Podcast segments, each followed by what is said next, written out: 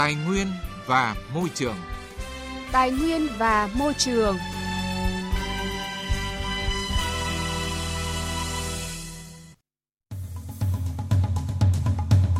Các biên tập viên Quang Huy và Lê Thu xin kính chào quý vị và các bạn. Thưa quý vị và các bạn, mặc dù đã có những quy định đối với nhà sản xuất nhập khẩu trong thu hồi tái chế các sản phẩm thải bỏ, nhưng đến nay vẫn gặp nhiều khó khăn.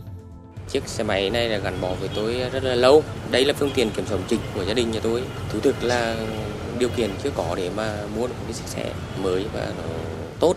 Khi thực hiện thì chúng tôi đã nỗ lực hết mình, nhưng không thể thu hồi được một cái sản phẩm thải bỏ nào từ người tiêu dùng.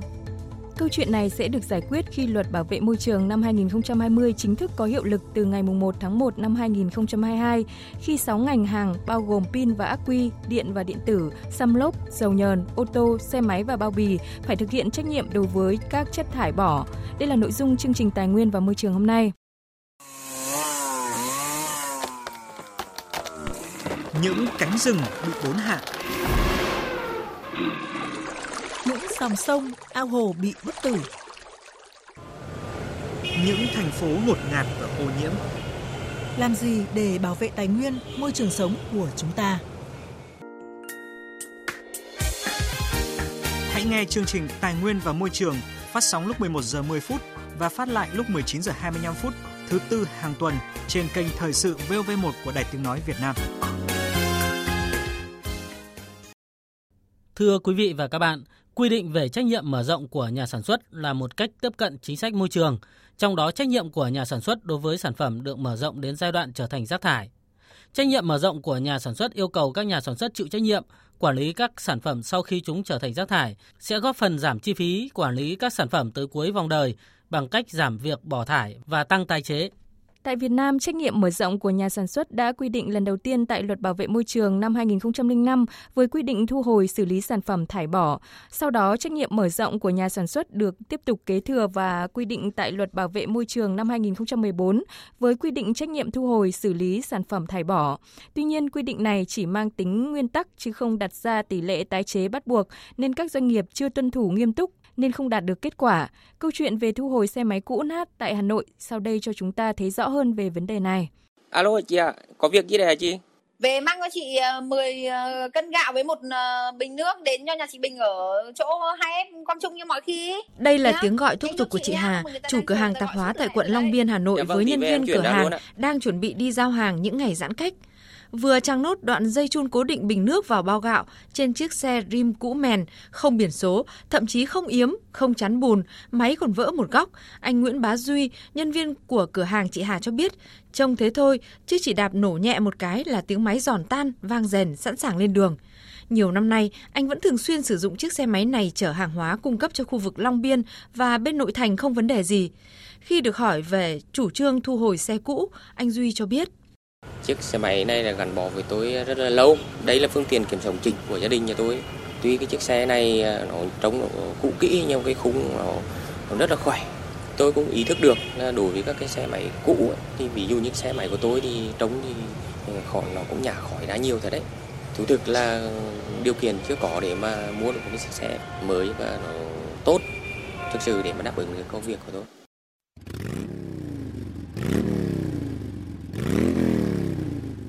Hình ảnh những chiếc xe không gương, không yếm chắn gió, thậm chí không chắn bùn khi chạy phát ra tiếng nổ lớn, liên tục nhả khói đen như của anh Duy không phải là hiếm gặp trên đường phố Hà Nội.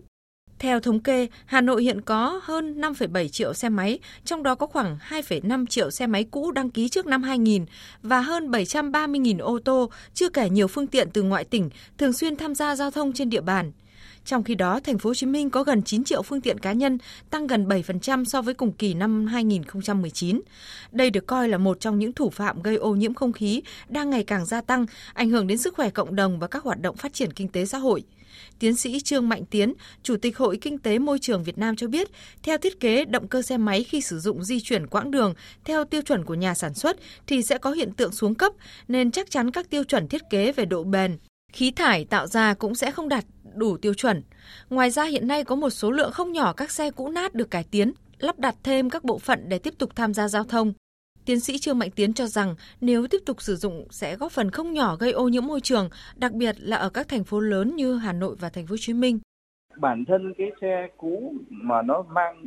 rất là nhiều các cái độ lắp gá khác nhau đấy thì nó đã không an toàn rồi. Hai nữa là xả ô nhiễm như thế thì lại càng gây ô nhiễm và cái việc đấy thì hoàn toàn là không thể ủng hộ những các cái xe ấy được. Chính vì thế cho nên là cần thiết làm ngay, làm rốt ráo cái việc này, đặc biệt là các thành phố lớn mà như là bộ mặt của thủ đô chúng ta đây và thành phố Hồ Chí Minh cũng như các đô thị lớn khác.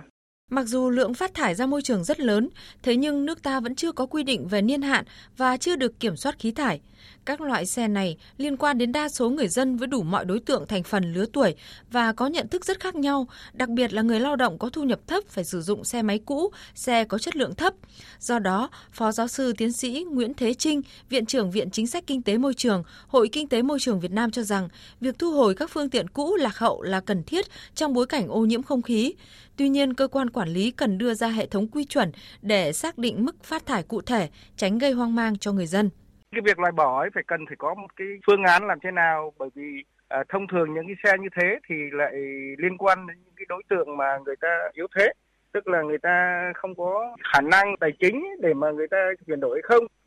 thì mình phải nghiên cứu kỹ chứ còn cái việc mà quan điểm loại bỏ những cái xe đấy là đương nhiên một cái đô thị văn minh thì không thể có những cái xe mà quá cũ nát quá là tồi tệ mà đi lưu hành trên đường như vậy về phía doanh nghiệp, bà Đào Thị Hải Yến, giám đốc khối kế hoạch và đối ngoại công ty Honda Việt Nam cho biết. Các cái dự thảo hiện tại về mặt bản chất vẫn gắn mọi trách nhiệm cho nhà sản xuất từ việc thải bỏ của người tiêu dùng đến thu gom. Khi thực hiện thì chúng tôi đã nỗ lực hết mình nhưng không thể thu hồi được một cái sản phẩm thải bỏ nào từ người tiêu dùng. Do đó, người tiêu dùng cũng nên có cái trách nhiệm là mang sản phẩm cũ đi sửa chữa để tối ưu việc tái sử dụng với những bộ phận không thể tái sử dụng được thì có thể trực tiếp hoặc là gián tiếp giao cho các cơ sở tái chế hợp pháp thông qua các nhà phân phối. Thưa quý vị và các bạn, việc thu hồi tái chế các xe máy cũ nát hết niên hạn sử dụng cũng đã được quy định trong Luật Bảo vệ môi trường năm 2020, chính thức có hiệu lực thi hành kể từ ngày 1 tháng 1 năm 2022 tới. Cụ thể theo dự thảo nghị định chi tiết và hướng dẫn thi hành Luật Bảo vệ môi trường đang được Bộ Tài nguyên và Môi trường lấy ý kiến, thì doanh nghiệp sản xuất và nhập khẩu ô tô xe máy phải cam kết tái chế sản phẩm thải bỏ dựa trên số lượng sản phẩm bán ra thị trường. Ngoài các doanh nghiệp sản xuất ô tô xe máy, năm ngành hàng khác bao gồm pin và ắc quy, điện và điện tử, xăm lốp, dầu nhờn và bao bì cũng phải thực hiện trách nhiệm đối với các chất thải bỏ. Điều này không chỉ tác động đến doanh nghiệp còn tác động để mở rộng trách nhiệm của người sử dụng và kết hợp với trách nhiệm của nhà tái chế để từ đó có những động lực nhằm quản lý tốt hơn, góp phần phát triển kinh tế xã hội, môi trường một cách bền vững. Ghi nhận của phóng viên Đài Tiếng nói Việt Nam. Kết quả khảo sát của Viện Chiến lược Chính sách Tài nguyên và Môi trường, Bộ Tài nguyên và Môi trường cho thấy, phần lớn các doanh nghiệp có nhận thức rõ ràng về trách nhiệm thu gom, tái chế và xử lý chất thải theo quy định của Luật Bảo vệ môi trường. Tuy nhiên, nhiều doanh nghiệp còn gặp khó khăn trong thực hiện do đặc thù của ngành nghề nên khó khăn trong thu hồi và tái chế các sản phẩm bán ra hoặc phải tăng thêm chi phí sản xuất khi thực hiện.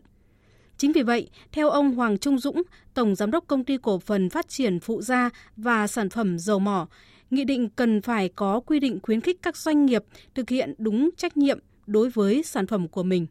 chúng tôi rất thấu hiểu và xác định cái trách nhiệm của doanh nghiệp của mình trong cái việc đóng góp với cộng đồng về trách nhiệm về xử lý môi trường đối với cái sản phẩm thải bỏ là cái dầu mỡ nhờn, cái bao bì nó là chất thải nguy hại thì chúng tôi rất biết cái này và đánh giá đấy là cái trách nhiệm của doanh nghiệp. Tuy nhiên luật môi trường mới chỉ quy định trách nhiệm thôi chứ còn cái phần mà khuyến khích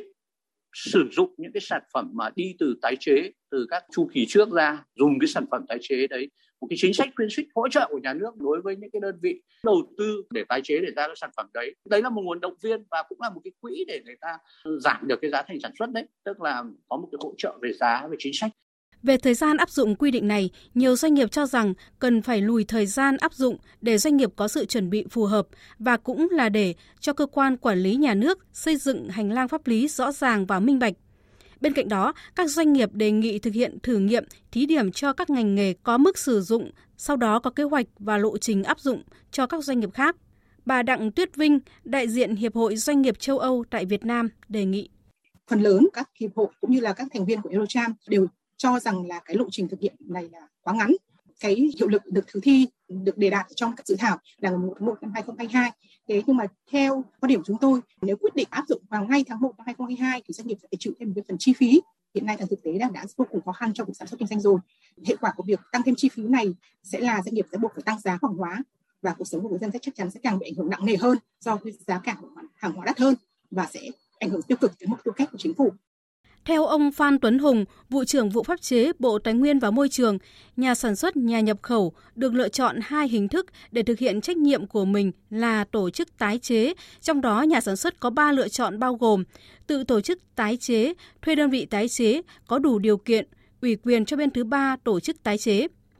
Nếu không lựa chọn hình thức này thì có thể lựa chọn hình thức đóng góp tài chính vào Quỹ Bảo vệ Môi trường Việt Nam – phương pháp xác định tỷ lệ tái chế và số tiền đóng góp tài chính vào Quỹ Bảo vệ Môi trường Việt Nam được dự thảo nghị định cân nhắc xác định từ kinh nghiệm khoa học quốc tế được điều chỉnh cho phù hợp với thực tiễn bối cảnh của Việt Nam. Ông Phan Tuấn Hùng cho biết đây là quy định bắt buộc đối với nhà sản xuất nhập khẩu. Ngoài cái việc mà xử phạt thì buộc nộp cái số tiền chi ra để tái chế cái phần tỷ lệ không thực hiện hoặc là không đạt được cộng thêm 30% số tiền buộc, buộc nộp và tăng thêm 10% số tiền buộc nộp nếu mà tiếp tục không nộp trong cái kỳ tiếp theo vào quỹ bảo trường Việt Nam và trong quá trình đăng ký theo dõi và phát hiện các vi phạm thì sẽ đề nghị các cơ quan có thẩm quyền để thanh tra kiểm tra để xử lý vi phạm chỉ đối với nhà sản xuất nhập khẩu. Thưa quý vị, thưa các bạn, trách nhiệm tái chế của nhà sản xuất, nhà nhập khẩu như quy định của Luật Bảo vệ môi trường năm 2020 là cơ chế có nhiều ưu điểm hơn cả vì thông qua đó không chỉ mở rộng trách nhiệm của nhà sản xuất đến giai đoạn sau sử dụng mà nó còn tác động mở rộng trách nhiệm của người sử dụng và kết hợp với trách nhiệm của nhà tái chế để từ đó có những động lực nhằm quản lý tốt hơn, góp phần phát triển kinh tế xã hội môi trường một cách bền vững. Bảo vệ môi trường. Hành động hôm nay. Vững bền tương lai.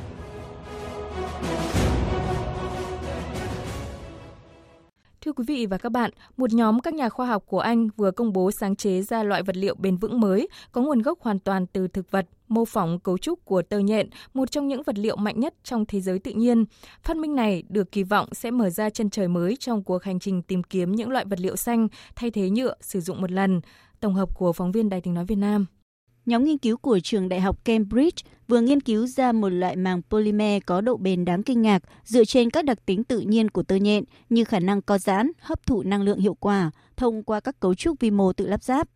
Loại vật liệu này còn được gọi là tơ nhện thuần chay, được tạo ra bằng phương pháp tập hợp các protein thực vật thành vật liệu mô phỏng tơ nhện ở cấp độ phân tử, cho ra một lớp màng tự do giống như nhựa, có thể được mở rộng sản xuất ở quy mô công nghiệp. Đây hứa hẹn sẽ là một trong những giải pháp thay thế thân thiện với môi trường cho các loại nhựa sử dụng một lần phổ biến trên thị trường hiện nay.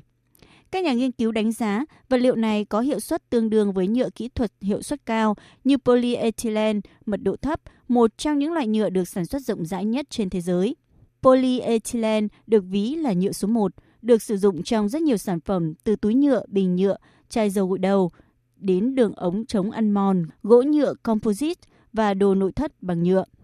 Một đặc tính nổi trội khác là từ nhựa thuần chay có thể được ủ tại nhà trong khi các loại nhựa sinh học khác vốn đòi hỏi các cơ sở ủ phân công nghiệp để phân hủy. Ông Lee Romer, nhà sáng lập của Amshell, tự hào cho biết. Chúng tôi muốn đưa vật liệu tơ nhện nhân tạo vào ứng dụng trong ngành công nghiệp hiện nay nhằm tạo ra những sản phẩm tốt hơn. Đây là loại vật liệu tuyệt vời, dễ phân hủy sinh học, khác hẳn các sản phẩm dựa trên nhiên liệu hóa thạch đang rất thịnh hành. Tương lai, đây sẽ là vật liệu thông dụng hàng ngày, được chứng minh có độ bền cao, khả năng chịu ẩm tốt. Quan trọng hơn, khi vứt bỏ sẽ tự phân hủy trong một khoảng thời gian nhất định. Nội dung tơ nhận vật liệu bền vững mới thay thế nhựa dùng một lần cũng đã kết thúc chương trình Tài nguyên và Môi trường hôm nay. Đến đây biên tập viên Lê Thu và Quang Huy xin chào và hẹn gặp lại quý vị và các bạn trong các chương trình sau.